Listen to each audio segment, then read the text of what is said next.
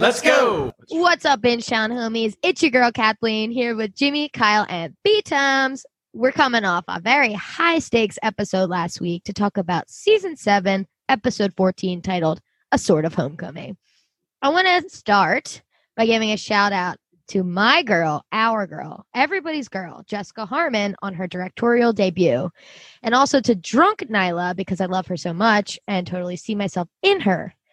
On this episode, we are back on Earth and in the Second Dawn bunker. And while there were some parts I loved, there are also some parts that made me say, "What the fuck is happening?" and also why.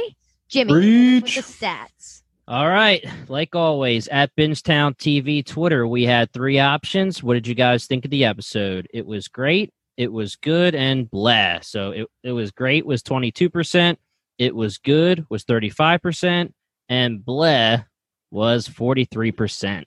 Mm. So what do you guys think about that? Um, I mean, I can't uh, like 100% disagree with the community like kathleen said there were some things that made me think like what the hell is going on right now um it's just a little upsetting to see that the community is kind of agreeing that these last episodes are not top tier the 100 episodes and that's a right. little bit upsetting to me. I, I thoroughly enjoyed this episode. I think we got some good reunions. We got a little nostalgic back in the bunker. We did. Um but yeah i'm i'm i'm interested to hear your guys thoughts yeah, I was the one who made the poll, and Blair, we'll get to it, was my feeling in the very beginning of the episode. Uh, and we'll, we probably have a little bit of uh, back and forth with some of the hosts on that. But honestly, I would say I was more in between with the it was good and Blair scenario because Blair was really only the beginning. The rest, I was, I was, I mean, I had some issues, but I was fine with as as a whole. Yeah, I mean, the beginning was kind of like in my notes. I have a lot of just like question marks uh, for like the beginning couple scenes, but as it moves forward, I just, I mean, we get really nice character interactions, uh, some questionable decisions, questionable dialogue, but overall, I'm in team. Uh, it was good. Thought it was good, not blah. Yeah, I t- I'm totally on that. it was good, not great, only because there were some blah moments, I would say. Yeah. I think that uh, Luke, who's not on the episode tonight, we we talked about it before we watched it together. I think that there's just a lot of world building that they they really focused on in the beginning of the se- of the season, which was so smart and written so well. And we're focusing on this time dilation and this and that, and we can't be on this planet or that planet. But now it just feels like they threw it, the book out the window and said, "We're just going to go to Earth because that's Endgame." Fuck yeah, it. yeah, they're kind of just starting to really just skip to the end of some of these storylines. Yeah. I feel like there could have been a lot more meat. And yeah, like you said, they're just introducing kind of these new points where they spend so much time setting up the science of it in the beginning of this time dilation and how it works. And now there are some things where I'm like, well, where did these pills come from now? Like, how are they doing all these things? So, and I think we're going to get into all this in the episode. So, are we ready to go? Let's, Let's do, do, it. it Let's do it. So, obviously, Clarke is coming through the bridge fresh off of a Bellamy kill and casual, she, very casual. Yeah, she's coming through. she's uh she's coming through the bridge and she is landing in the second dawn bunker on Earth. Um, and they're waiting for her are obviously Bill Cadogan and the rest of our heroes. You know, this is this is our binge crew as we've been referring to yeah. them. Everybody who's left is more or less in this bunker on the actual Earth. And Clarke says it herself, and obviously we get to that in a second. But she breaks the helmet because she says everyone we care about is right here which is a bullshit thing. I think yeah. that's one of the ones I said. Okay, Clarke, you're really fucking losing your mind if you think you can kill Bellamy and then just destroy the only tech they have on Earth right now. Like, thankfully, only- uh, Go good boy Murphy puts her in her place, though. Good boy. Yeah. So right when Clarke goes through the bridge, like I said, Bill is there, and really quick, Bill gets the hell out of Dodge. He takes this. What did he refer nano to? Nano tracking Na- program. Right. Yeah, the nano tracking program. It's he just takes a pill and he teleports back, assumedly to Bardo, is where he is. Right? right. And this is one of the things right away. Where the hell are these pills coming from? There hasn't been a single mention of it. Like they very clearly in the beginning of the season laid out like mm-hmm. the three definitive ways you can travel through the bridge, and nobody said shit about these pills, but apparently they have plenty of them. It right. was biocode, knife tracker that you have to stab Tag deep into them, and then the, the stone. stone. of course. Yeah. So I thought that was weird, and just like maybe halfway through the season, they were just like, "Ah, shit, we kind of need this easy way for Bill to teleport places," and they just kind of did it. And he just had him on his person that whole time back Yeah. in, in Sanctum. But Gaia's there. She has not aged. Yeah, She's exactly Ah. the same. She's been there for three days, she says. Um, no one even knew she was fucking gone, which is hysterical. They're all like, Gaia, it's so good to see you. Like, what? Yeah, let's take a let's take a little pause for that because in a second they go out onto to Earth to sh- see that it's green. Okay, yeah. so I mean we were talking about this off pod, but there's a problem with that because if Guy has only been there for three days, then why is Earth back to normal? Why is the the time dilation is not what we thought? No. No, it's it's been how what hundreds of years since they left Praimfaya and It traveled through the stars in cryosleep. they were- Yes, they were, but but Monty specifically says it's going to take way longer than this. So we have to Ah. we have to go to a different. That's why they went to Alpha because they were like Earth is is not doable. Monty could have just turned them into cryosleep for 500 years and was That's like, what Yeah. I'm thinking. Why, like, they were under no threat. Just, oh my Chilling and gosh, what's the name? Circling around the globe. Orbit. orbiting around the globe. Yeah, they could have just done that for infinity amount of years. Like they were under no threat, right? I mean, I I agree with that. So- Yeah. So now it's got me questioning fucking everything. But where's yeah, the but- but drama what in you were that? saying Is Where's the like, adventure? Monty. It was made a point that Monty said, "No way, we can't wait this out. We have to find another place." And Earth- now, Earth is not coming back, is what he said.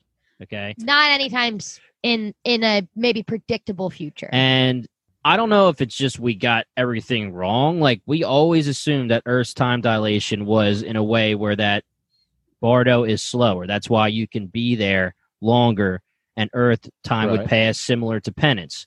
I think Luke's our time And not- dilation expert and he's not on it, but we can we don't have to stay on this for too long. I mean, yeah, whatever. I mean, it's, we it's all fucked we, up is what it is, but we're just gonna have to take it at face value for what the hundred writers are doing. yep, back on Earth. Gaia hasn't aged. Everybody's everybody's here. Everybody's happy for now. And Are they? No, they're actually not. That was a horrible choice of words. Moving on Yeah. to this scene where we're outside. Um, everybody goes out. They're like, "Wow, it's so green." They're all in awe of how Earth is survivable again. And Clarke drops the bomb. She she's like teary eyed. She looks straight at Octavia and Echo, and she just breaks down. She says, I, I, "I tried everything, guys. Like seriously, I did. You don't know how much I didn't want to do it." And she's just like, "Bellamy's dead."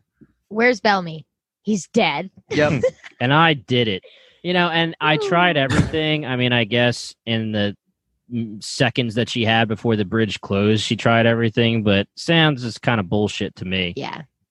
So we already vented about our frustrations with Bellamy's the end of his character arc as a whole. So I want to focus on how these other characters are reacting to it. How did we think about how Clarke handled the situation? Did we like how she showed a little bit of vulnerability and just broke down in tears? Did we like that Octavia and Echo accepted what she did and her decision? Like, how are we feeling here? So my original I always want everyone to forgive Clarke. And let me just preface this by saying this is the first episode that I did not feel love for Clarke. It's the first time in 7 seasons and I don't care which I don't care if she blows up Mount Weather. I don't care if she in season 5 when she's turning on Bellamy. I always kind of understand where she's coming from and I think that this episode I wasn't on last episode I get to talk about the Bellamy stuff. I think by the end of this episode you kind of look back at it and you say all of this was for nothing. Two Yep. character deaths for nothing. Um, I am glad that Echo and Octavia didn't turn on her because Clarke is like my favorite character, but I think it's out of character for them to not turn on her. So it's like my what I want and what should be is kind of battling each other in my head. I I kind of accept it because Echo and Octavia not only did they like just get a quick view of Bellamy and his fully decked out disciple robes and stuff like they got to interact with him for an extended period of time. Like i think they were able to understand that he was completely team disciple and that he wasn't coming back. So i think that helped Mhm. them accept it. And and i was okay with them like understanding Yeah. what she had to do. I didn't want echo to freak out like she did last time. I didn't want octavia to get like really really mad at clarke because we don't have time for that shit. I think they saw what Bellamy had become, a- and they're smart enough to understand it. Like, if it was Bellamy as a disciple or Madi's life, they can rationalize why she killed Bellamy and chose to do what she did. And I was okay with them accepting her choice. Yeah, I mean, I'm similar, but then total opposite in, in a way, just because similar. We all talked about this last episode. They had to accept. You're totally right. There is no time for them to get pissed at Clarke. Yeah. We all wanted them to accept just because we were written right into that box. No time because there's three episodes left, or no time. Two episodes left. Two, no, but I'm I'm like thinking about it in like a writer's way Oh. or their character's way. Like no time. What do you mean? There's all the time in the world. They're they're 25 years old and No, they, no. they For all the us, time the.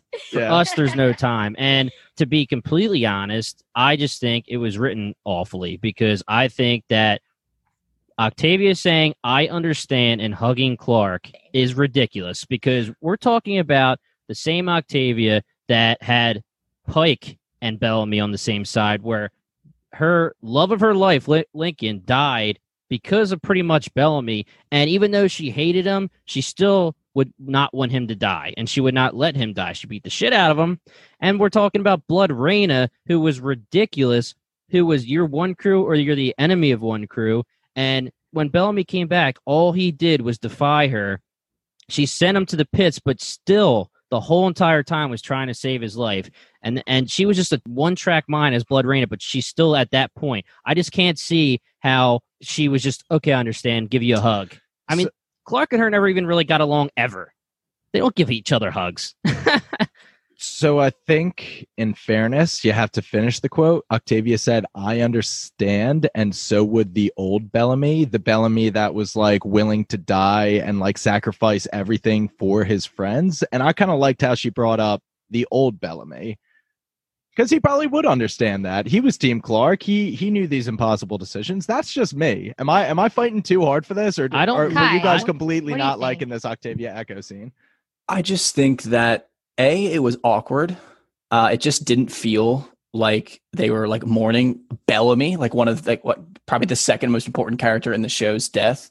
I, I guess I understand. At first, I was pissed that she says I understand and the things about Bellamy because I'm like this is very out of character.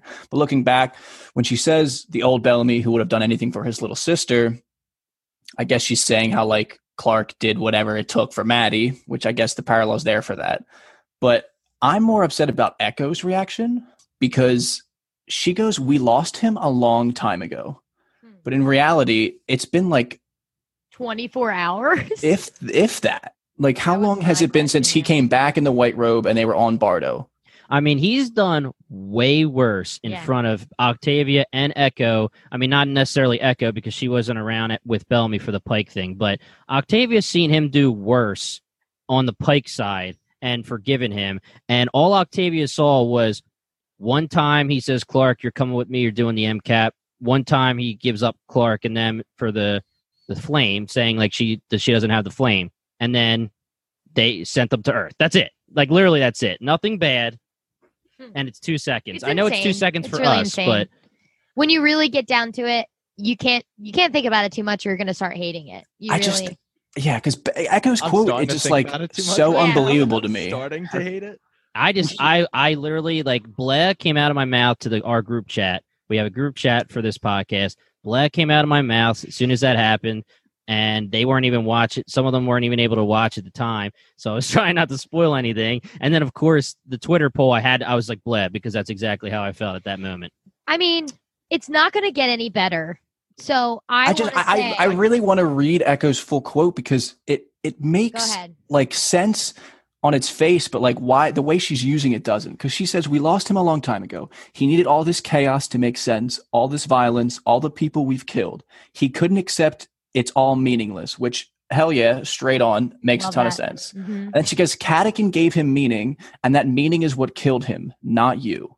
What? I see. I really liked that. Was the only thing that saved the echo reaction for me. I really liked that quote, and and I agree with it completely. I think Bellamy.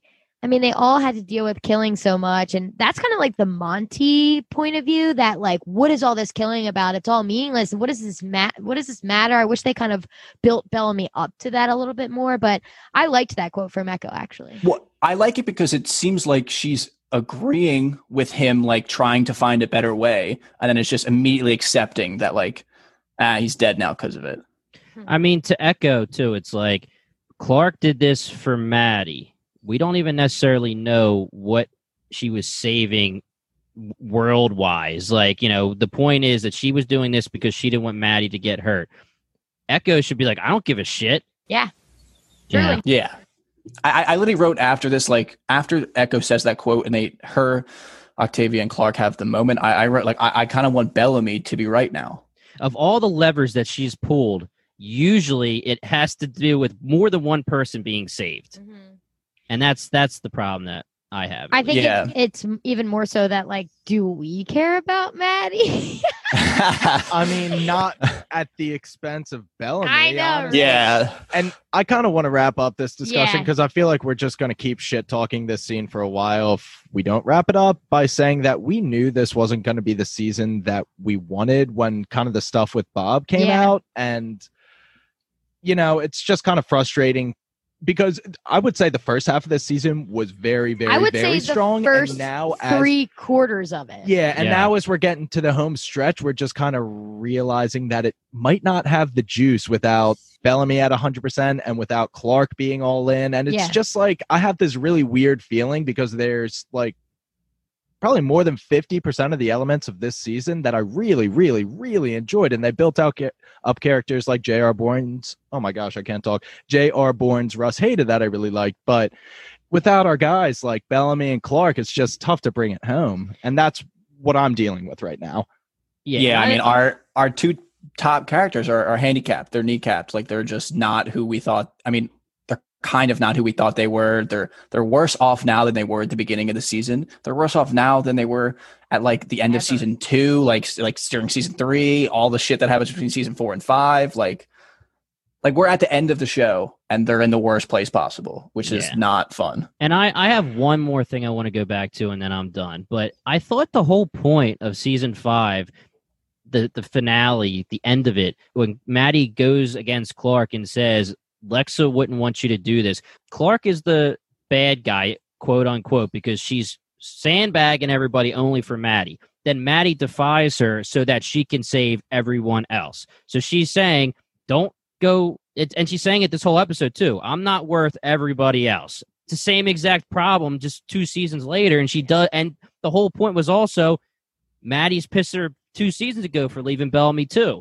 to die Yeah, that just makes same me sad. thing I'm gonna get us off this by saying Richard Harmon, that tear was amazing. yeah i mean that was Yeah. good. that Loved Murphy it. tear was Yeah. fantastic, and that's It what was nice to see the squad together valid. again. yeah, Opening title. But wait, okay. Without that, we skipped a whole thing that I liked. It was um Gaia kind of explains what happened. So she Ah. got kicked into the anomaly. Um, they say when you're caught in a closing bridge, it defaults to your planetary DNA, which is really interesting because it's like, why? How the fuck did she end up in a turned off planet? And I just love this line. He goes, the guy she's fighting, who never stood a chance, yeah said, "For all mankind," and she said, "I'm no man," and fucking sliced him up. That was from that was straight out of the third Lord of the Rings when the chick is fighting the uh the ring. Yeah. Yeah just says takes off the thing, I am no man and stabs him right in the face. Spoiler alert for Lord of the Rings, but it's been and we Yeah, got a cute Jackson and Miller reunion, which I loved. yeah and i'm not go. i'm not gonna cause any problems with this but the funny thing is just how everyone was trying to figure out who was in the suit and it ends up being no one yeah. you know it's whatever like i don't really care but it's I just think Yeah, like- he had no role to Yeah. play now that we know Yeah. what Gaia's plans were. Um are we good to Yep. move on now? Back to the bunker. back to the bunker. Uh, so Raven puts on the helmet. They're looking for the stone because they want to way back to Sanctum to get all their other people. Raven says that the stone is 100 feet straight down and that they gave them. Fake helmets. Yeah, other people had fake helmets, but Not the fake, Bar- but less techy. the Bardoans gave them faulty helmets that couldn't locate the stone because obviously the Bardoans did not want them escaping from Earth. So Raven locates it with her helmet, which is a good helmet, and then Clarke kind of. T- is there anything in between, or does Clarke just No. take says, that helmet and it?" yeet it against the wall? yep she just goes hey can i see that I said my note is why isn't everyone beating up Clarke? I'm Yeah, sick everybody- of these fucking decisions she's making. I'm sick of them. Well, this decision was just like, okay, you can make that decision without destroying the helmet. Like, you don't have to burn the ships here and like make it impossible to ever change your mind again, which coincidentally she does less than 10 hours later. She- yeah, it's she just acted so petty when she looked at Murphy and she was just like, "All right, turns out you were right, Murphy. Maybe I shouldn't have destroyed our only means of escape from this Yeah. planet." I'm like, "Yeah, of course he was, Clarke, you idiot." yeah. Yeah, she's pissing me off, and I love her to death. She's my girl, and Pissing she is me off pissing in me the off. third to last episode of the know. series. This is not where It's we the should only be. tech they had. She's losing her mind. Can you imagine that she's literally like she kills your boy? Now you're the people on the bunker. She kills her boy Bellamy, and then she smashes the helmet because she doesn't want anybody else to die. When it's her fault that Bellamy's dead. yeah, like you're the one killing people, motherfucker. I love when Richard's like, "Oh, now you want to go to see the stone." Like it's so classic. Or Yeah. Murphy. Yeah. There's a little thing um I wanted to mention because Gabriel has, I guess, now a sad line where he's like, I mean, it's sad in the moment too, because he's like, Oh yeah, we can go back and like get my people. And Mhm. Murphy kind of looks at him and then just doesn't say anything. Yeah, I mean, you Ugh. almost forget Ugh. that he has his own people. Yeah, I mean, I almost Children of forgot that Gabriel. he no longer has his own people. Yeah. is what I Yeah, they're gone. Um, They're but anyway, gone. So that's really the only thing that happens in this scene. Their helmet is now destroyed. They don't know where the stone is or how to input the code if they had the stone. Uh, so moving on, we have a scene between two characters that I have been waiting to Yep. sit down and Yeah. talk in J.R. Bourne's Russ Hader and Bill Cadogan. Gadigan. Um, Cadigan. Billy Cadogan. Cadigan. what Billy the Cadigan. fuck was that? Okay, I gotcha. it's Big, Big- Daddy Caddy. Big Daddy caddy. She corrected you. You looked her dead in the eye and mispronounced it. Yeah. That's how I roll. I double That's down true. on my mistakes. Look like an asshole. And then you had me questioning it. I'm like, oh, Yeah. oh wait, That's because I'll do that. yeah, that's we because when always Luke had it was, wrong. was theorizing early in the season before we heard it too often, he was saying Cadogan. a yeah, lot. so they're in MCAP. Sheidheda, our boy, which I have in, in all caps. J.R. Bourne is so fucking hot. LOL. I literally Dude, you're tweeted- so whack. He's I'm- so skinny but hot, I'm live tweeting and I just said weekly JR Bourne is the shit. but hot tweet. as well. Yeah.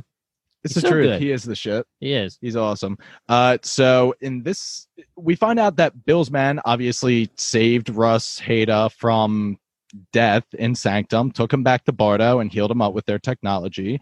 Uh, Bill is flipping through the sketchbook as Russ Hada is kind of like coming to, um, and Russ just says, "I know who drew it." And that's all that Bill's looking for. that's all Bill needs. I like Callie in the drawings, like very vivid Yeah. Callie. Mhm. Cornrows on one side, like beautiful, gorgeous Madi drawing. It's really good. I like that Madi draws too, like Clark does. Yeah. we want the prequel. Yeah, we need really the do. prequel. Honestly, at this point, there, do we want it? No. Yes, yeah, what we want is the Josephine spinoff. Yes. Yeah. Yeah, Brian's trying to save himself. No, I no, see. no. I've actually been pondering it, and if it were to be a Josephine spinoff, it would be a sitcom, but like a dark comedy called The Lightbournes, and it would be a sitcom of the Primes, like doing their shit on Sanctum. Yeah, she had you. She thought. has you shook. I'd watch yeah, that. she does. I just had Joe her, yeah. yeah, for sure. Uh, so anyway, Russell wants some assurances if he's going to be helping Bill. He says, "Sanctum is mine." First off, Sanctum is mine, and we destroy the stone that's there so that you guys can never come back. And Bill kind of laughs and says, "Well, the stones are indestructible, and you're an idiot, but you know." Fine, you can have Sanctum, whatever, but it's going to be irrelevant in the end when we fight the last war. To which Russell responds, I want no part of the last war. And he says, One planet will be fine. Thank you very much. really like that line. And they just kind of go back and forth. Uh, Bill describes to him what this last war is going to entail. And he says, You don't really have a choice. If we win it, then you're going to win it too and transcend. And if we don't, then everybody dies. You don't get a choice. And Russ Ada is just kind of like laughing and making fun of him. Like you can tell that Russ thinks this is all bullshit. I want Mhm. Transcend or Die on a t-shirt. He's like, as good as that sounds. Transcend or Die, whatever. I'm like, yeah, yeah, I'll have that on my tombstone as well. Tombstone, t-shirt, hat. I'll take it all. I'm just wondering why our boy Levitt isn't in the background during. It looks like he's getting ready to get M capped. Come on, have our boy just stand there in the background. He'll be in the for next us. For sure, episode. yeah. Yeah. Budget reasons. Shout out Jason. Hope we Yeah. talk to you soon. That beautiful face doesn't come cheap. Mm. I just want to make um a comment about so like B Tom said, uh, we've been kind of anticipating this meeting and this like eventual conversation for so long, and these two people are at you know the heads of their groups. You know, they're these authoritarian tyrants that are kind of just molded this cult of personality around themselves, and it's just so funny seeing them interact because what their goals are just is so reflected in their personalities. How Bill is like, I have a higher purpose. Like none of this means anything. He's always calm, cool, collected. And Sheidheda is like, I like tyranny. Like I want to control everything. I want to rule. And it's just funny how like that comes out so much in their personalities, especially when they talk to each other. I think the key here is that Cadigan is really underestimating Sheidheda here. Like Cadigan thinks Sheidheda is a fucking Savage. savage, Yeah. like a like a Like a feral, primitive but yeah, savage, yeah. literally, and and Sheidheda's just manipulating him right back. Yeah. It's two very high powered minds just working each other in their own ways, which are different, but still like, oh, it's good stuff. um, Russell tells Bill that Madi was the one that drew in the sketchbook. And then he says, I know exactly what you're going to do. You're going to send a strike team. Clarke's going to fight back. Madi's going to be part of the fight. And then she's going to die. And you'll have nothing from all of this. What you should do is send me to Earth. I'll get her back for you. And Bill's interested in this proposal. He is definitely interested because I think he identifies Russell as a man who gets stuff done. Mm-hmm. Um, and I kind of forget was Russell at the end there kind of showing a little bit of sympathy to the cause because he says transcend or die isn't really a choice. So he Well- leads Bill to believe that he's kind of following. Yeah, along. he he he's playing them. We find out later Yeah. he wants the rain. He doesn't Of want to course, yeah. transcend. But yeah, he's he's playing them with that. All right, so now we're back at the bunker and we have our boys Miller and Jackson doing Love their these hot thing. boys. It cracks me up just because after having Sachin on the on the podcast and he explains how like Miller and him uh, being boys and being bros kissing isn't weird at all, but saying like the the stuff like baby and like you know I noticed it in their initial meeting when Yeah. Jackson was just like, "Baby, it's so nice to see you." Yeah. yeah. Yeah. And I'm yeah, so that just cracked me up. But we love our boys getting back together finally. So Miller's really distraught about Bellamy's death because he had said earlier that he w- was going to try and forgive Bellamy for everything that he's done because Bellamy forgave him wholeheartedly for all of the atrocities he helped commit in the bunker back in the Blodreina's reign. Mm-hmm. Um, and then it gets into this whole thing where, you know, would my father even like accept me after these things? I don't think he would. And then our boy Jackson has this great line Your father wanted you to live. That's why he gave up his spot in the bunker. And you have. You are. Clarke's right. Everyone we care about that's left is here. We thought Sanctum was our second chance. I think this is. It's Jackson's all in on Earth. I like it. 2.0. nice. It's some sexy and emotional pillow talk. I'm here for it. for sure. Oh yeah. Dude, candle lit. It was nice. Yeah. But uh, the only issue I have with it is that we needed more Miller this season for this scene to really hit hard. Yeah, and well, we've just kind of missed Miller. Uh, so next we get Niylah's rec room, and I love this because I loved all the Niylah stuff this episode, especially because Jessica Harmon was directing. She tweeted a part later when it's the Echo and Niylah scene. She tweeted something like, "Did I give myself this close up?" Hell yeah, I did. it's just so funny, and I think she's so great. Uh, so yeah, so we get to the rec room. There's a piano, and we get that Gabriel like, "I used to tickle the ivory lines." um, Niylah gets to the hidden booze and says something like, "There were so many rules when we used to live here and whatever." But I just want to say, like, you really gotta think about the implications of coming back to this bunker where all this tragic stuff happened. I mean, when Yeah. when you get the Octavia scene, it's it's relevant, Mhm. but the fact that Niylah gets so fucked up, it's like, yeah, I mean, I wouldn't want to be back here either. Like Yeah. I would be that blacked out as well. So it's who is it? It's her, Indra, Miller, Jordan and Jackson. Hope. No, no, no. I'm just talking all the, the people bunker. Oh, oh, from the excuse from me. the dark bunker. year. Yeah. So it's just Miller, Jackson, Indra, Niylah, and Octavia are the only five. yeah. So like coming back to this, everyone else is like, And oh yeah, the bunker. But those these five are, oh yeah, these probably five are probably like, Ugh, like get the ads like we ate humans it here. literally looks exactly the same. Yeah, it's It's it's, it's got to be PTSD. because there's no time dilation. Yeah. But Earth grew. It's fine. Okay. Oh, man. Anyway, so but I do like the scene where they get the bottle of wine that or whatever it is. It's It's Monty's, Monty's recipe. recipe. Monty's Yeah, recipe. Monty's special sauce. Is it safe? It was never safe. Yeah. I love it. It's just It so might put you in a coma, but Niylah I- killed it this episode. She just got Yeah. fucked up and like kind of like sauntered around, like just kind of bopping around to everybody. She was like drunk Gandhi, just like giving Mm-hmm. advice. She gave some sage wisdom to Echo in a time Yeah. of need Truly. while she was blackout drunk. yep. Mhm. Yeah. Jimmy's tweet, you gotta acknowledge Jimmy's tweet on the Binge Town account that said, My dad made it. Epic pickup line. Jordan. Such a good pickup line from Jordan to Hope, dude. you want some? My dad made it. yeah, she's like, nah, I don't think I should have any. My dad made it. Aw. Anytime you mention Monty, that's such low hanging fruit to get points. And Yeah. and Jordan, we love it. oh my gosh, yeah, we love our Monty.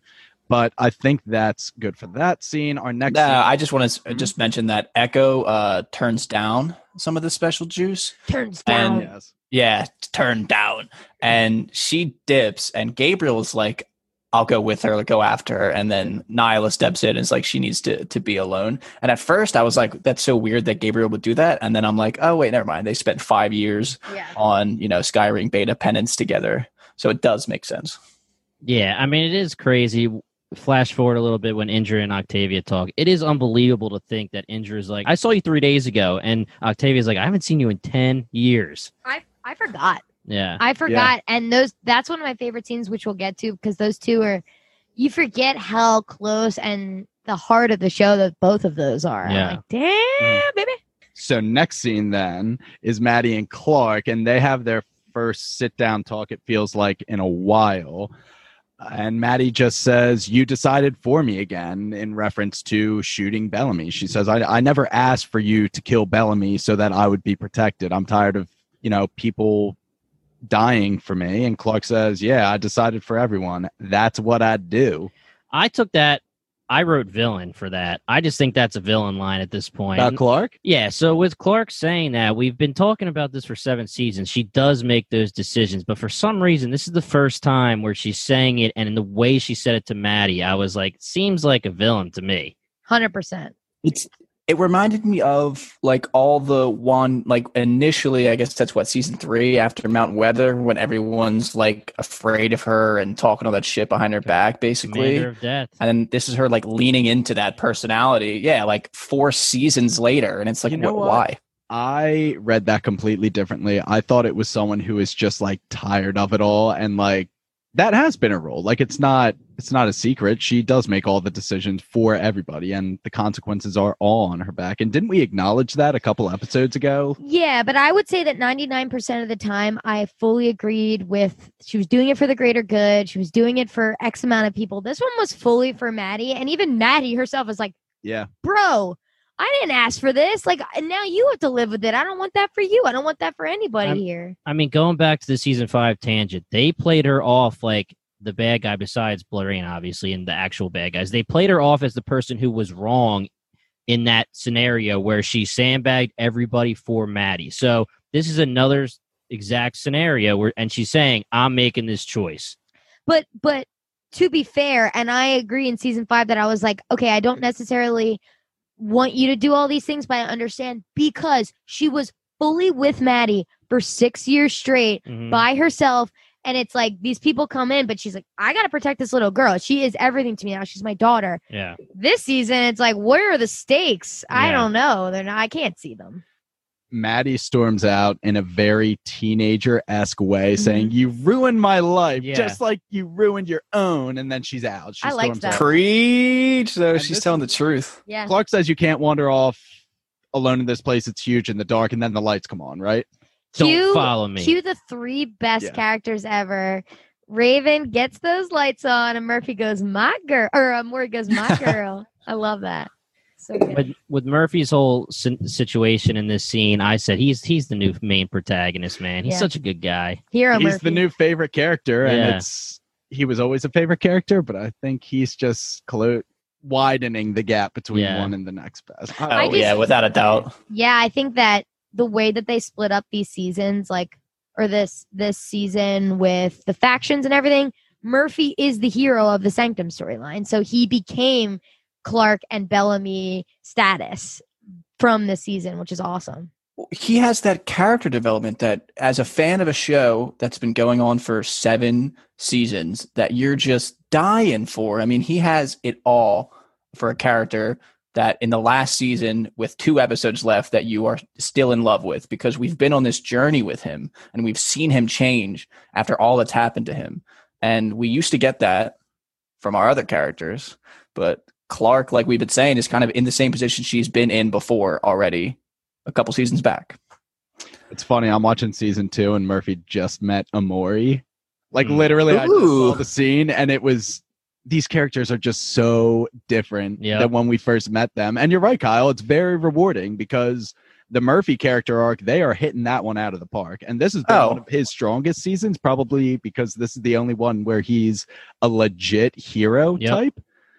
And we love It's seeing him great. kill like that. Yeah, it's great. amazing. Him and Amori. Amori, Yeah. that fucking development for Amori Yeah. is The king and unbelievable. That's King and honestly an even bigger feat because Amori doesn't get that much screen time at all, but she ends up being this like cast out freak Drana that that is like a thief and and kind of bad. She's even manipulating Murphy at some point when they're back in the early days, and now she's Mhm. she's bench crew. She's a great person. She's best friend. She's family. She's a better person. She's learned all these skills. She's smart. Like I mean, she cares for other people too. Remember Yeah. when she, a big plot point in the early goings of the seasons was her assuming the role of a prime and helping connect the children of Gabriel with their lost parents. Like, Mhm. she didn't have to do that. Amori's been great. So has Murphy. So has Raven. And like you said, these are our three best characters right Yep. now. And Murphy immediately says, going with this hero archetype, now we find the stone.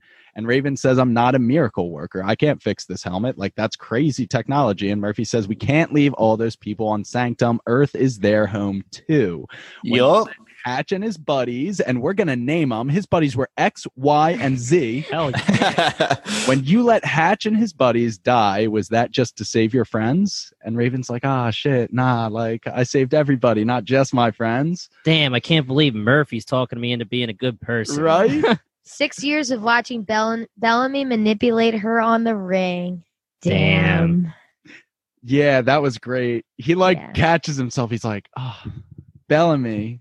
Amori says, I miss him too. I miss I him too. Love it when they reference the ring. I want flashbacks from the ring. I want a series from the ring. They could do a show up there. Order that that, could be a straight to series, baby. I'll take That it. That could be another sitcom. Sitcom? I can't.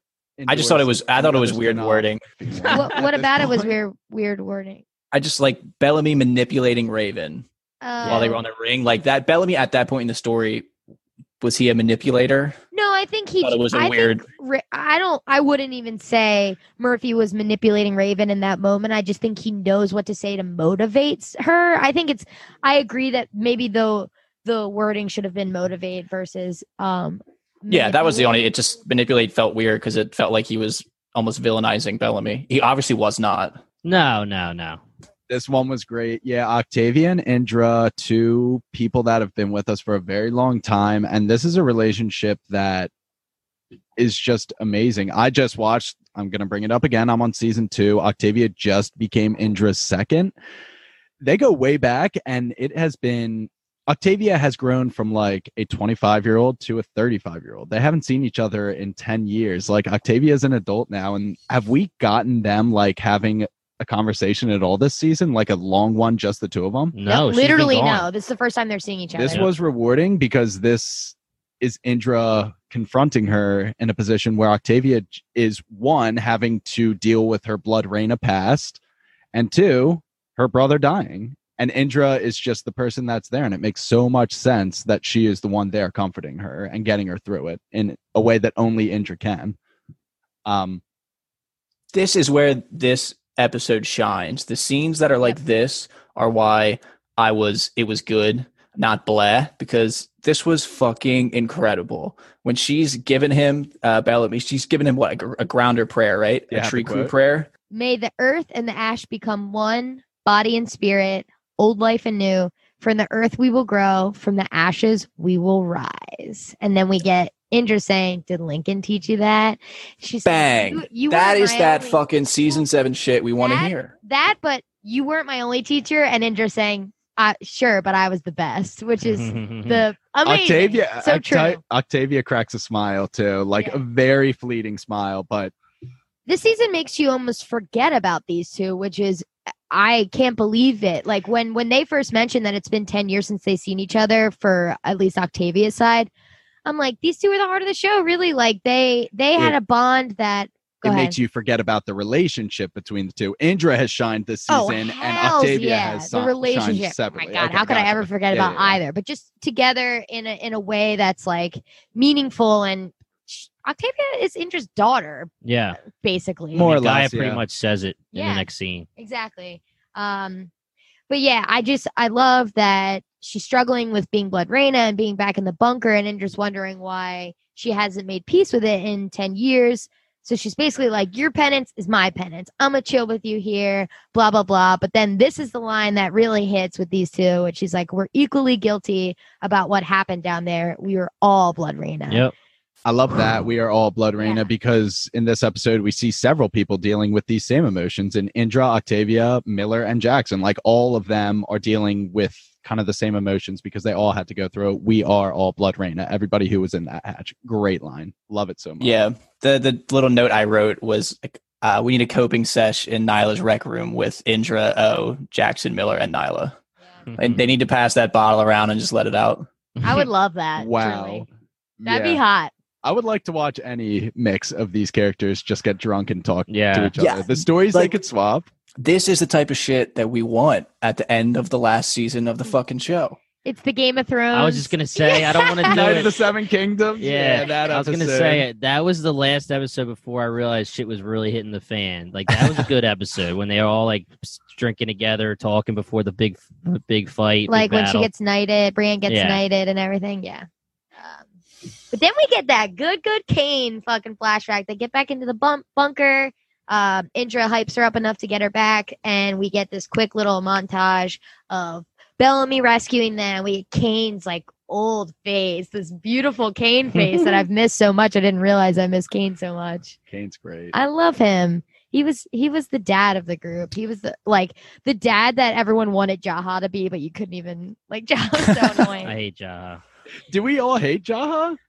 By the end, yeah. By the end, yeah, by the end. It Okay, he flip-flopped makes it a hard. lot, but I I haven't think really it got, was I haven't mostly gotten to season three Yeah, it's yet. fu- so well, he when it really goes till five. He gets worse all the way into five, right? I mean, how could he ever come back after the alley stuff? I mean, Yeah, that's pretty much a that's a pretty steep climb back to uh Yeah. not even normalcy, but like just someone looking at you The like not a fucking asshole. I would argue. I would argue that he's he gets worse after Allie in the bunker part. They literally named it Camp Jaha, and then we're like, we're not naming it this anymore. That's how much he sucks. Arcadia. yeah, now. like we're like, it's not called Camp Jaha anymore. Yeah. Fuck him. But so when Octavia and Indra come back into the what's the room called the ro- the rotundum The or something? rotundum, Yeah, the rotundum. rotundum. Uh, so Indra and Gaia kind of finally have this reconciliation, and I think you mentioned it before, where Gaia apologizes, says, "I know I was never the warrior that you wanted. I'm sorry I couldn't be that for you." And Indra finally finally gives her something and says, "I'm the one who's sorry. You're my Seda."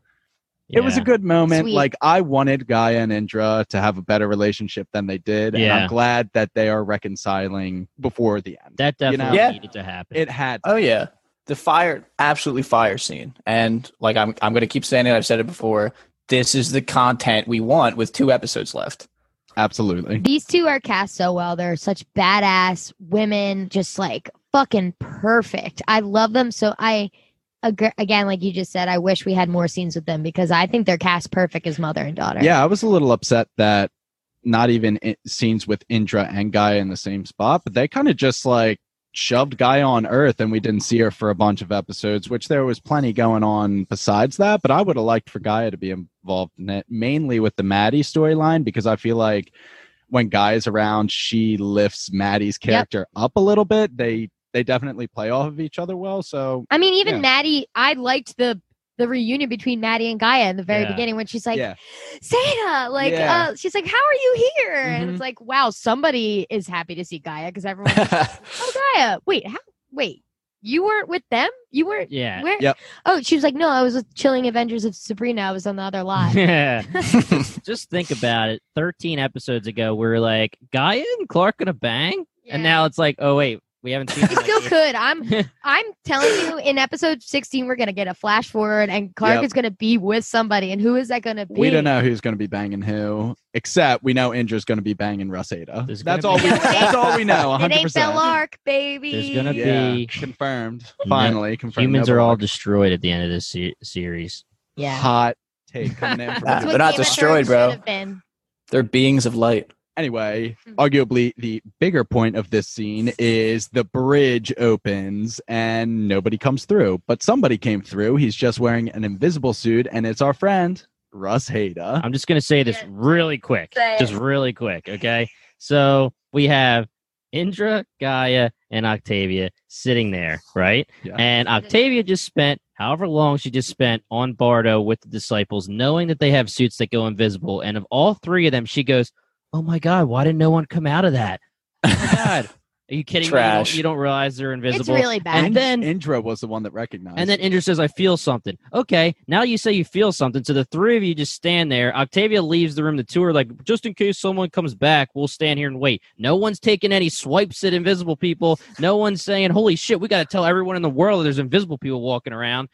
Which, if they Yeah. did the camera shots, they probably took the liberty with the camera shots, but the way they filmed it made it look like he was two feet away from Dude. them and at all times. And if they just did like a slash 180, would have wrecked him. Literally, like Octavia at one point almost bumps into him. And I'm like, oh my God. I get that we're supposed to be the good guys, but why is Indra not letting that P90 rip through the bridge once it opens? Oh, why even let people come through? yeah. I said the Like, same why thing not when we pop- were watching Kai. Why not pop some warning shots through that thing? Well, Like, hey, you- we're not fucking around over here. What if Levitt's on the other side, dude? Oh I yeah, know. I mean, but Indra doesn't give a shit about that. We do.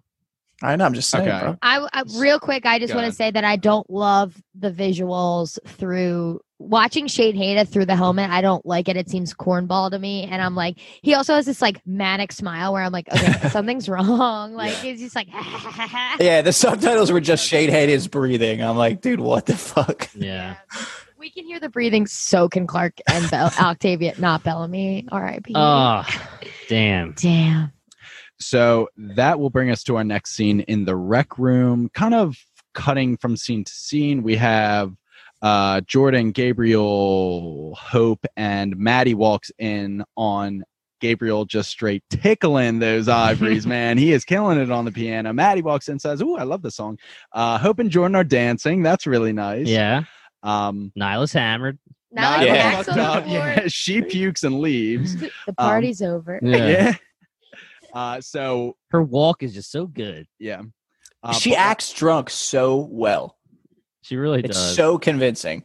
It's just gr- I always have to uh, commend like when like when Lindsey Morgan directed, when Jessica did, because Niylah's usually not really in these episodes, but she was in it more than usual in this, yeah. Yeah. which is interesting because you have to jump in front of the camera and direct yourself. It's it. th- I can't even imagine how hard that is. Directing in itself is impossible. But I being in never the even episode, I never even think of being an actor as like an actual job because I just watch them the finished product, but there's so much work that I don't even think of. Her like directing and jumping onto the scene, like I never even thought that was a thing. So yeah. And normally you're just an actor. You're respect quote her. unquote. It's the hardest job, I'm sure, but it's like you're the talent. People say, "Get on your mark." You're doing this, Yeah. this, and that. And they tell you, but if you're the one directing, you're like, "Fuck." Well, how do I want to visualize this? How do I want to whatever? Which is why it's so funny when she's like, "Did I give myself this close up?"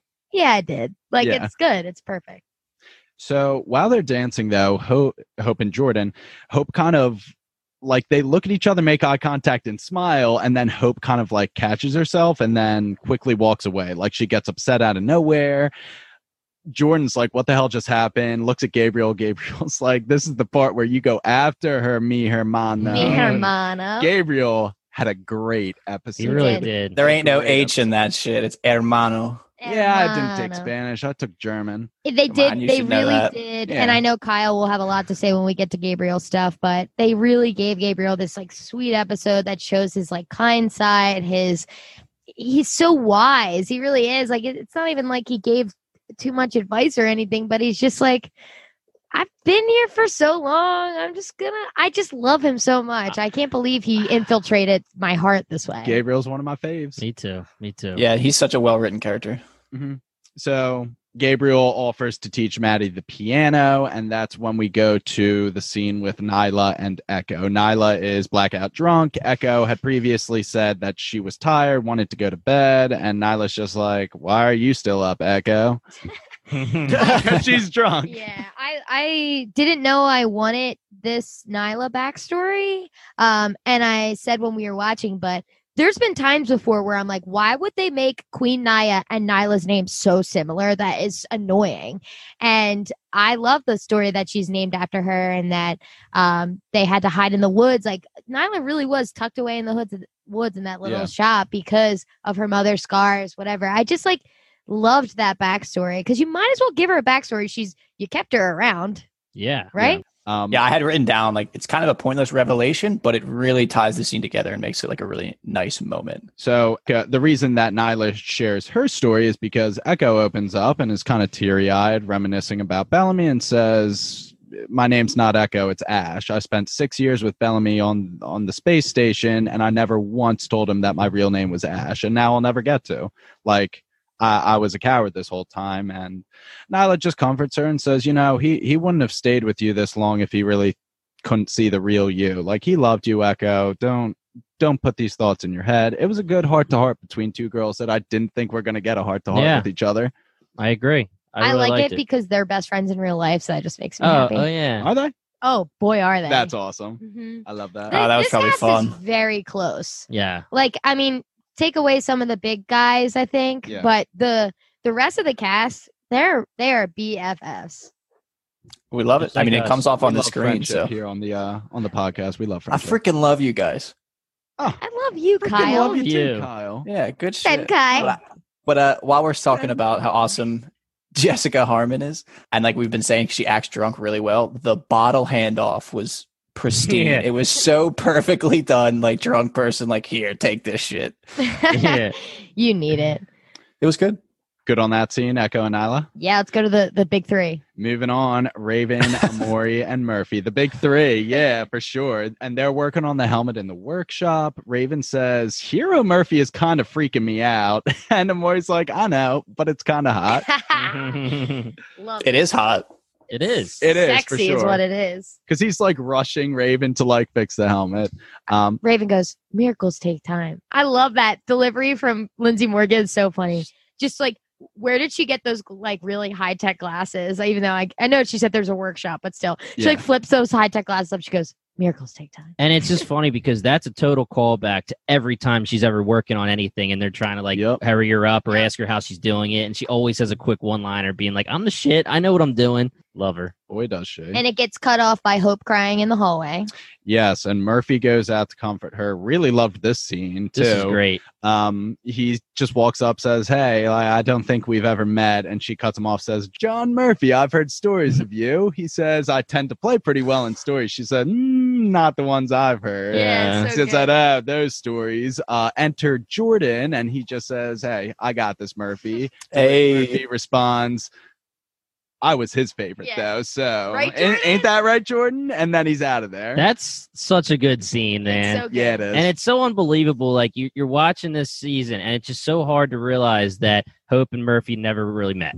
Yep. Because you're with Murphy and Hope the whole time for 16 episodes or four- 15, 14 so far, and you're like, holy shit, they never did meet. I have found great joy in Madi, Hope, and Jordan all being new, all being told stories by their parental figures about our crew, binge crew, and how each one of them is, have picked favorites. And when they do get reunited, and Hope's been able to pinpoint every single person by their looks, Mhm. like without even them saying their names. And I've found great joy in that. So this interaction with just being like, all right, fine, but like, I was Jordan's favorite. Mhm. I forget. so did, did Hope and Madi at one point say who their favorites were from the stories? So Madi liked Octavia the best. Right. Jordan liked Murphy the best. But but we've talked before this. So when they were in the Jeep, when uh the people from the ring 1st Mhm. get down, yeah, yeah, yeah. sh- Madi throws like big shade at Murphy. Like I thought you'd be funnier. Or Yeah. like yeah, That's like my favorite remember this. Madi line. yeah, it's it's great. Madi in five was great. She was such a badass. She could Yeah. kick ass in five, and now all of a sudden she doesn't know how to fight at all. So after Murphy has left, though, we have Hope and Jordan left alone. Hope says that she was having a lot of fun dancing with him, but then she was overcome with this feeling of guilt just from losing her mother, a lot of emotions. And Jordan is like one of the only people in the the hundred world that can really empathize with her of the guilt uh, involved with losing a parent. And then Hope wants to dance again. Jordan comforted her, and they get up, and then they are interrupted by Octavia and Clarke, who roll up in a big hurry. I tweeted quite cock block Clarke, man. Oh, Yeah, sure. she just sucks.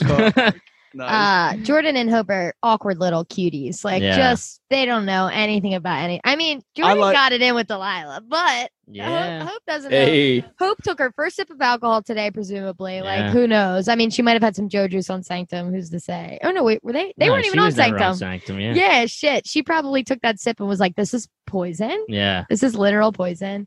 But yeah, Well, it is.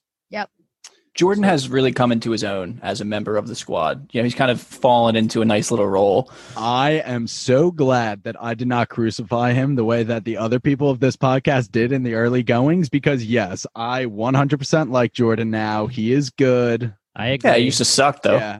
yeah, he, Yeah, he was no, we- doing He sucky used things. to be okay. He was just the guy who they gave cheesy lines and didn't have anything to do until he actually finally had that situation in Bardo when Yeah, he yeah, figured out last war versus last test. Looks like I'm bringing him more than his morning coffee. Oh, I forgot about that one. That one was horrible.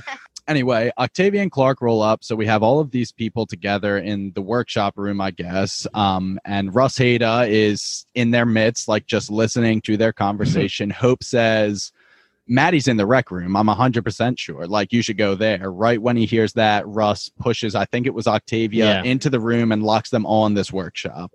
So Russ is let loose with an invisibility suit and the motivation to take out Madi. She's in trouble. She's in trouble. I know it's like it's a plot device that it has to happen that the workshop door locks from the outside, but like what kind of workshop would lock from the outside? yeah. Not a real workshop, Kyle. Yeah, like- workshop. Like what? Like oh, we got to keep these kids away from these tools. Let's leave the lock on the outside of the door. Yeah. Well, Whatever. which brings us to Gabriel and Madi alone in the rec room, tickling the ivories once again. Gabriel, uh, Gabriel's like teaching her how to play. Gabriel would make a great father. I was Hell just like, yeah. wow, Gabriel, you are just killing it, my man. That's He's the why best. um his this, his faction is called the Children of Gabriel. Wow. Ooh. Kathleen's whipping out her third eye on this one, just seeing things none of us are seeing. So, and then Russ immediately stabs Gabriel, and we go right to commercial, right? Yep. Yeah, that was fucked. But I gasped. I was like, Yeah, one- I did too. I I said no out loud. I really did. That's when I texted the group and said, "Who's watching right now?" Yeah. Last night at midnight, Yeah. I was like, "Who's watching?" I've been so upset I haven't been able to watch these live. That has been crushing me. I'm Yeah. gonna say I actually so we cut from commercial and Madi is like backing up being like, What the fuck? Gabriel's on the ground now, knife to the chest from the back. Madi getting beat up by Sheidheda, invisible Sheidheda is kind of cool. Like it's a it's a good scene. I was like, I want to see this get filmed. Like I did they green screen it? Did they like I well, how did they do that? What, She just was so someone good. getting beat up by an invisible I thought it was so well done. It didn't look like she was being dragged around by like harnesses or anything. It looked legit. I was like, she must be. I don't know how they did it. How about this? We'll get Jessica Harmon on the pod and we'll ask her. That I will send her that clip and see what she says. So, Russell, I have a long quote here. Russell just says he reveals himself to Madi eventually, and he says, Hello, Maddie. It appears you're the key to the transcendence of the human race. They sent me to bring you back, but you see, I don't want to transcend. I want to reign. They gave me a choice. Use this to bring you back peacefully. And he whips out the vial of pills that teleport people, and we already covered how bullshit that is. Or this, if you wouldn't come willingly, and he just whips out a knife. And then he says, I prefer option three to gut you like a pig. And then our boy Gabriel saves the day. And with his last breath, well, not his last breath, but he tackles Russ Hada to the floor and says, Madi, like, go to Indra and Gaia the rotunda. Madi gets out of there. And then What are we he thinking? proceeds to get stuck like a pig. Yeah, he does. I just want to say that I guess give props to I believe Jimmy. Jimmy was the first one on the pod to utter the words that Madi essentially was going to be the key and all that Yeah. kind of stuff. So whatever, Jim. Yeah, give me that dub for once. Yeah. I've well, that plenty and L's. And the whole Earth being the ending. I feel like we were we were pretty on point with all that stuff. Yeah. Jimmy Powell's made of L's. Give him this dub. yeah, please give him one dub. Just kidding. I was initially shocked that Gabriel was still able to move and such, but I'm glad that he kind of had a heroic stand right there. He does live for a while after being stabbed a lot, but Yeah, we'll move on to Uh, yeah, Gabe gets more dead than he was before, and uh, then we move on to this fight with which. Uh, so the first fight we get with Indra and Sheidheda again. We had that like kind of wacky directing that I said I liked. This time around, we got more wacky directing where they like to linger on Madi, and I'm like, okay, this time I want to see it. Like the first time I was Yeah. like, I liked how wacky it was. This time, I'm like, enough. Let me just see the choreography. Like I want to see both because with Indra and Gaia and Sheidheda, I'm like, let me see this like intricate three person choreography. I would love that. It was still pretty cool looking. I think it was well done. cool, but the I only want grievance more. I have is they showed one scene where Indra had her like sword cocked and ready to swing at Russell's like bare back, and then they just switched it to a scene where like she kicked him in his side instead of like Slicing them. so you slicing think they just like cut it up where it wasn't exactly Yeah, and the- I just hate sequence? that they showed that little bit where like she had an open shot to kill him, and then they just made her not. And I count that as like the fourth time this season where she should have been able to kill Russ Yeah. and didn't. I mean, And then a fifth comes up next. I literally tweeted, "This is Indra's fault for not killing J.R. Bourne when she had the chance twice." she literally had him just sitting there ready to die twice. She just complace a dawn. yeah, for whatever reason, she needs to say it before she kills him, and it never ends up coming to fruition. I could have used about five, ten more minutes of that of that fight. Yeah, me Ah, too. true. I That was a mean- one. I would have liked it to be longer if we knew he was going to die, but he didn't. Yeah. So Okay, good point. To Indra and Gaia win the fight. Technically, I would say they get Russ de-weaponed and on his back on the ground, but he escapes by stabbing himself with what do we refer The to that as? tr- Just like Tracker a knife? tracker Yeah. knife, Oh, tag them, yeah. tagging, Yeah. How tags. dope is that? It's a good one. Yeah, it's it's a good escape because he looks her in the eyes and just says "not this time," and then he's just out, and So- Indra is pissed. Yeah, so let me ask you guys. I want a little sidebar here. What is your opinion on the fact that we know now that Sheidheda has got to be end part of the end game, and he's survived imminent death like three or four times? Are you good with him still being around? What's the deal now? No, and I think on every instance where Indra should have killed him, we have voiced our grievances. So I don't want to get too much into it because I'm willing to overlook it because I'm so happy that the character of Russ Hada is still around. Yeah, So I'm cool with it. Yeah, I, I always wanted Russ Hada to be endgame, and it looks like he's going to be involved. Yeah, I mean, the only thing I want to say because I know we've we beat a dead horse about how we love J.R. Bourne, but the thing is, we talked about how bad Sheidheda was in season six.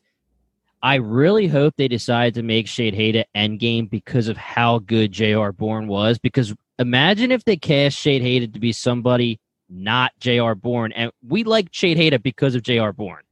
Can you imagine if it's like another actor and he's not that good, and now we're like, you sucked in season six.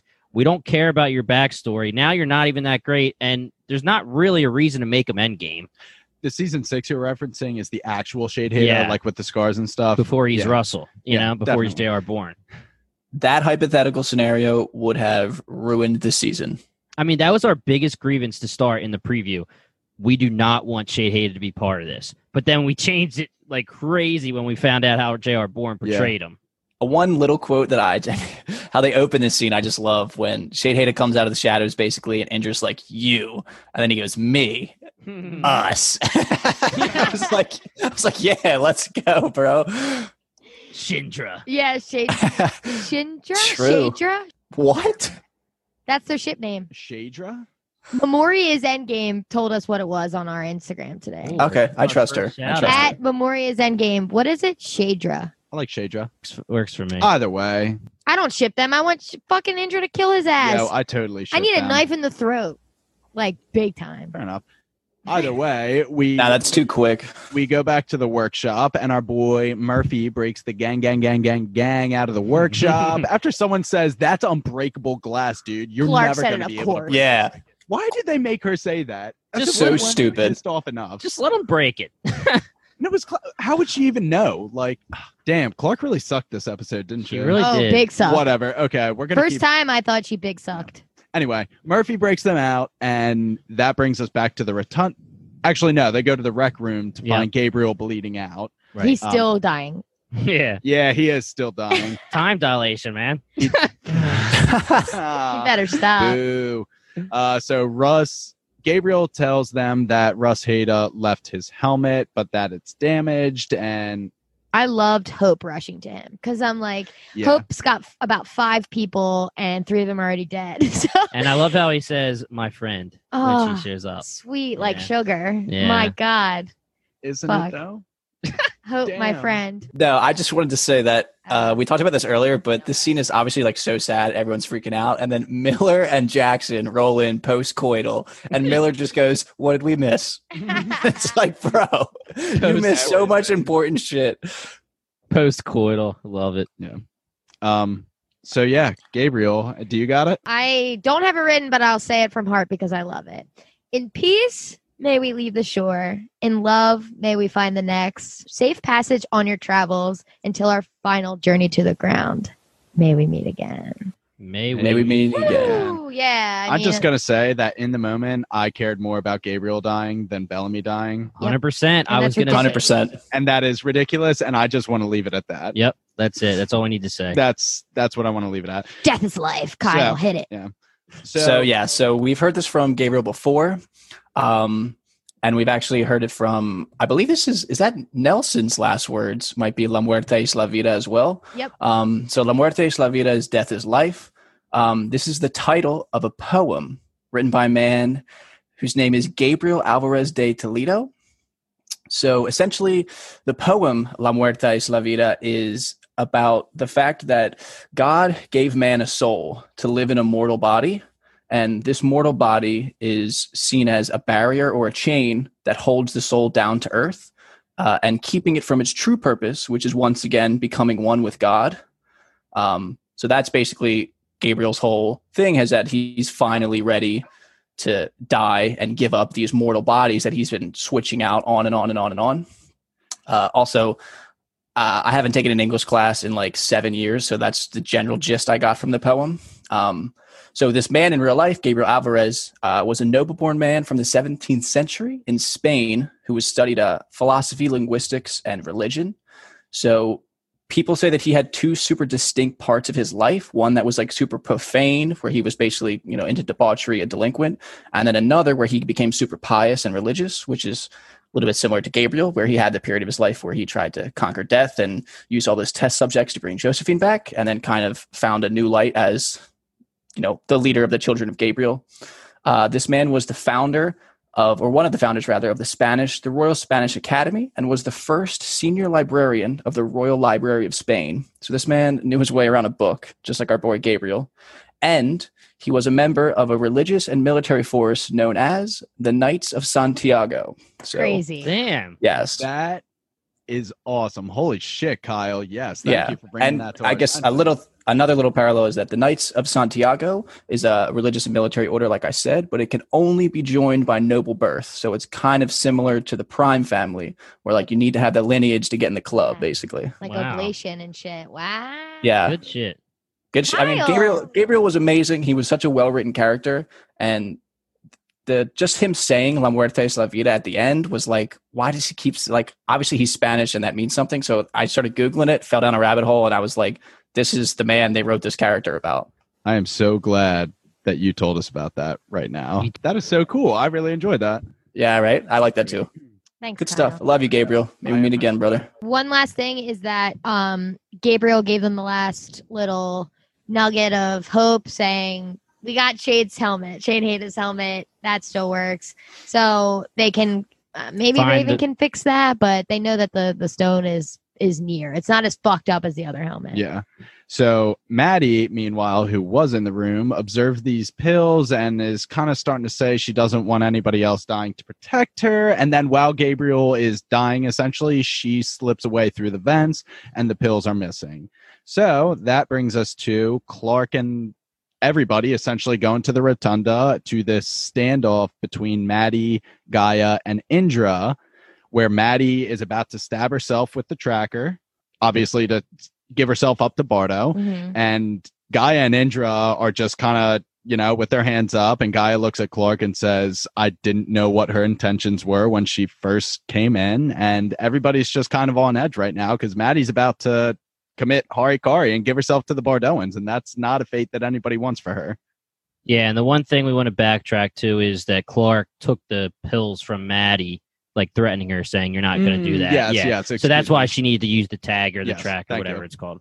Um, but yeah, she got what she wanted. I mean, again, just like season five, Madi's saying, you know, I'm going to take care of this. Here's my thing. No one's dying for me. Madi is my my note is Madi is really fucking dumb. What's the point of any of this? But I don't actually believe that. So I Clarke is the really fucking dumb one here. Clarke sacrificed Bellamy. Now Gabriel's dead, and for what? Madi just went and fucking is in MCAP anyway. Like all this stuff is happening, and I kind of agree with Madi, where it's like no one else is gonna die for me. Like you have to live with killing your best friend and possibly the love of your life besides Lexa, of course.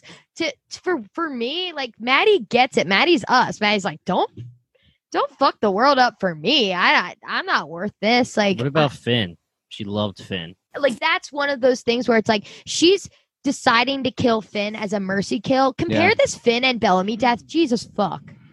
And Raven's like, I'm gonna fuck you up, basically to Clarke. And now that she killed Bellamy, they're all like, it's fine. It's all good. I forgive you. Finn like opened fire on fucking twenty innocent people, and Yeah, that's so true. But With Madi now giving herself up to Bill and the disciples on Bardo, it, it just like just spit in, in our face about Bellamy's death that how fucking pointless it was. Like her not getting the sketchbook was already pointless enough, and now this is just like, come on, man, it hurts. it really does hurt. And like moving on, I want the video of the other side of Bill being like, okay, where's the bomb? Okay, we're gonna throw the bomb through the anomaly right now. Like it's so stupid. It's like a bomb. Yeah.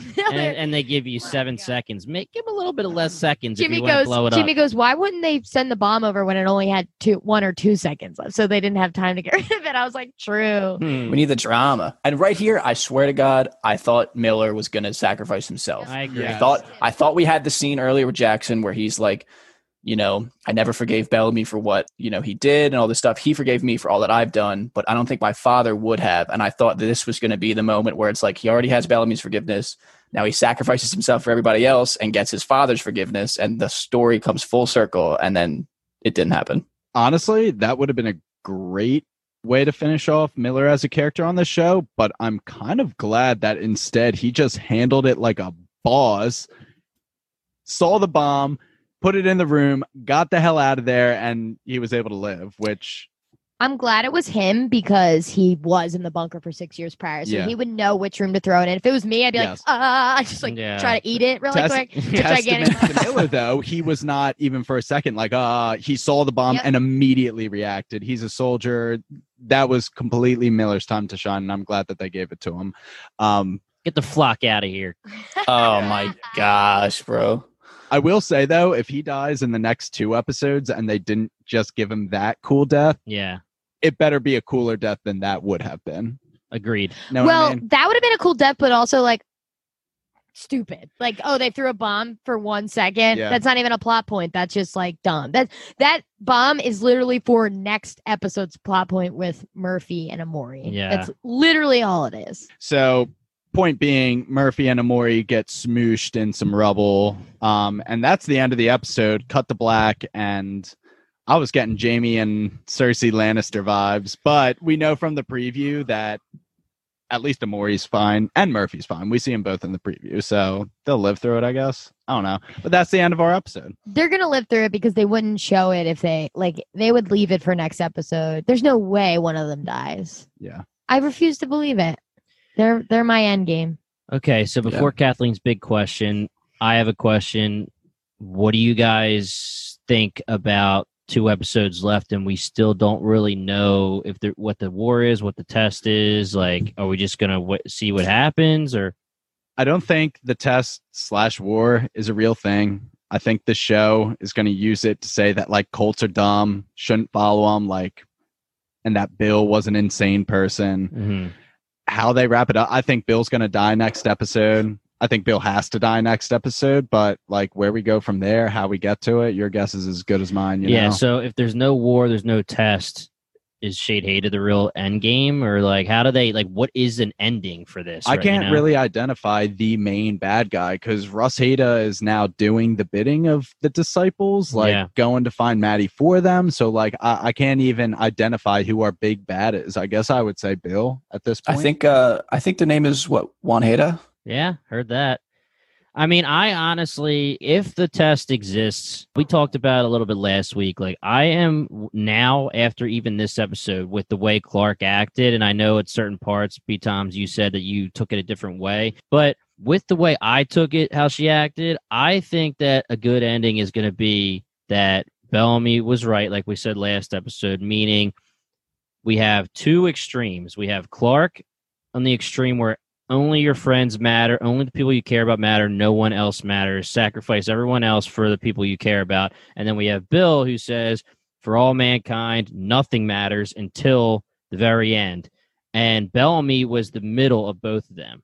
You know, he was saying, I agree that it is all mankind, but I also agree that we don't sacrifice other people just because of our, you know, do better finally, right? The only thing that popped in my head last night, and this is probably just major tinfoil bullshit, but like say they do Judgment Day, say that we know, like you were the one who brought this up, E Toms, like we know that has to exist. I keep going back and Yeah. forth on it. It pro- it's a problem because the fact that they made Becca do something with the stone and go somewhere, I feel like that has to happen.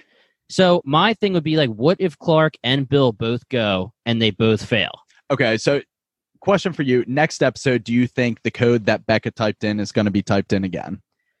I think it has to be. I- I think they're going to find it from Madi, and MCAP. I Right. think Um, that's what's I going to happen. Who? So who do we think's going to go? Well, that was my thing. Like I, I thought if the if it's end end game and there's like an end moral to the story, I was going to say, what if they both go and they're both wrong? And Bellamy was right, meaning the two extremes are wrong, but Bellamy's right. And but then that again is what does all mankind this this are they destroyed? Like I don't know. This is where it I don't know either. Like, yeah, Yeah. your guess is I- as I- good as mine, and I'm, I'm. I- go ahead. I really like the point about how both Clarke and Bill go in and they re- represent our extremes, and then they're both wrong. I like that, but yeah, I don't see how they can both take the test, fail, and then just get spit back out and everything's chilling. Yeah, I would. Yeah, I feel like it would have. So if someone's going to take the test and succeed, it's going to be John fucking Murphy. that Holy I mean, balls. he's really turning into the. I said it earlier, the main protagonist. Like he should take the test now. Does That's the what I show think. have the balls to do that? Here's to the thing, Send I like into it the final test. because in season six, his storyline was I don't want to go to hell, and he Yeah. was so scared. And him being the key to saving the human race is with these chefs motherfucking kiss for me. I would. Yeah. I would love it. I'm in. I'm just scared because if Becca Franco couldn't pass the test, what chance do any of these schlubs have? Maybe it's not about smarts. Yeah, I think Becca Franco's issue is that she had made a mistake and she thought she could learn from it by like improving like technology and being better that way. But like Murphy has made personal growth and Mhm. has been through so much himself and has, you know, made more conscious decisions to be a better person to like even just individuals, not even groups of people. So I think Murphy's got the upper hand there. He's more Whether- socially whether- intelligent. whether they knew that was if it ends up being Murphy's end game, like whether they knew it or not in the beginning, probably not. But the fact that he grew into that is just phenomenal. I just and the fact that they told or what um, when richard harmon had that thing at comic-con where at the end of season one he wasn't like a full-time guy Yep. and they thought that jason was going to tell him that he was going to die but then they gave him like hey you're going to come on full-time and be a big part of the show like what a journey that would be for both murphy and richard so True. good. I'm gonna end this with send Jer Bear in there, dude. Send Jerry in to take True. the test, man. Jerry is our shining star. Kathleen, take it away. Okay, we're gonna fade right into some Bang Kill Mary. Yee. We've got some uh cougars on on deck. We've got Diyoza, Indra, and Abby. They're all moms. Milfs. Milfs. Milfs. True. Milf. milf Milf. milf milf milf Milf. Okay. I am going to marry Indra because she is the coolest and I love her. And she is tough and strong, but vulnerable, as we can see. I am going to bang Diyoza because she is a bad bitch and always Mm. has been. And I am going to kill Abby because she's been she was pissing me off. yeah. um, but really, like I, there were points in every single season where I'm like, Abby, please, for the love of God. Okay, so I'm gonna kill Abby. One, she was very controlling of Clarke, and she tried to like be the leader of the human faction, even when like she clearly just was not the leader type. Like, slow your roll. Clarke's our girl, and she just kept trying to like not allow her to be what Clarke is. So I don't want to be married to that. I don't I don't want to bang that either. and also, I think we can all agree that by season 6, Abby, we were all done for her to be off the show. And if that was her worst season and like season 1, 2 were her best seasons, I just watched those two and she still was not that enjoyable of a character in those two seasons. So like, you know what? Killing Abby. Who am I gonna bang? It's gonna be Diyoza. She's crazy. I love Diyoza. That would just be awesome. Uh, and I'm gonna marry. I'm gonna marry Indra. She's so wise and like.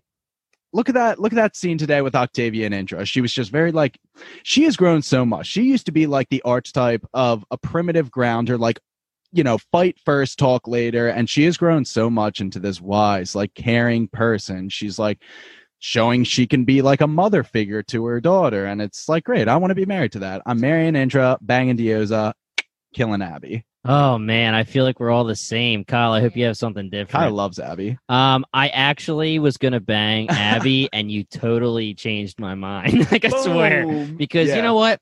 I'm gonna have some tequila with Diyoza, just like she did with Kane, and we're banging. Okay. Then um, I'm marrying Indra for pretty much the same exact reasons you both just said. And Abby, sorry, girl. So I'm going to marry Indra. Obviously, that's the obvious choice there. And then We're all I gonna am be some hella fighters. now I am 100% no doubt in my mind banging Abby. I have the biggest crush on Paige Turco. Paige Turco is an absolute dime piece. She, if you look up MILF in the dictionary, Paige Turco's picture's right there. So I'm in on that. And then Diyoza, I'm sorry. I'll kill you. Yeah, good. first. Yeah, good luck killing Diyoza. That was my other thing. I just I'll add that notch onto my belt. Diyoza. So that's going to conclude our Bang Kill Mary and the podcast episode as a whole. We're going to be continuing to cover the 100 all season long. Next up will be episode 15, The Dying of the Light. If you're looking for more the 100 content in the meantime, make sure to go back and listen to our episodes interviewing Chad Rook, Jason Diaz, and Sachin Sahel. As always, if you like what you heard, give Bingetown TV a follow on Twitter and Instagram and subscribe to our show on Spotify and the Apple Podcast app. Once again, we are Bingetown TV. And thanks. Love you for guys. listening. Oh, you got me with the pause, bro. I'm sorry.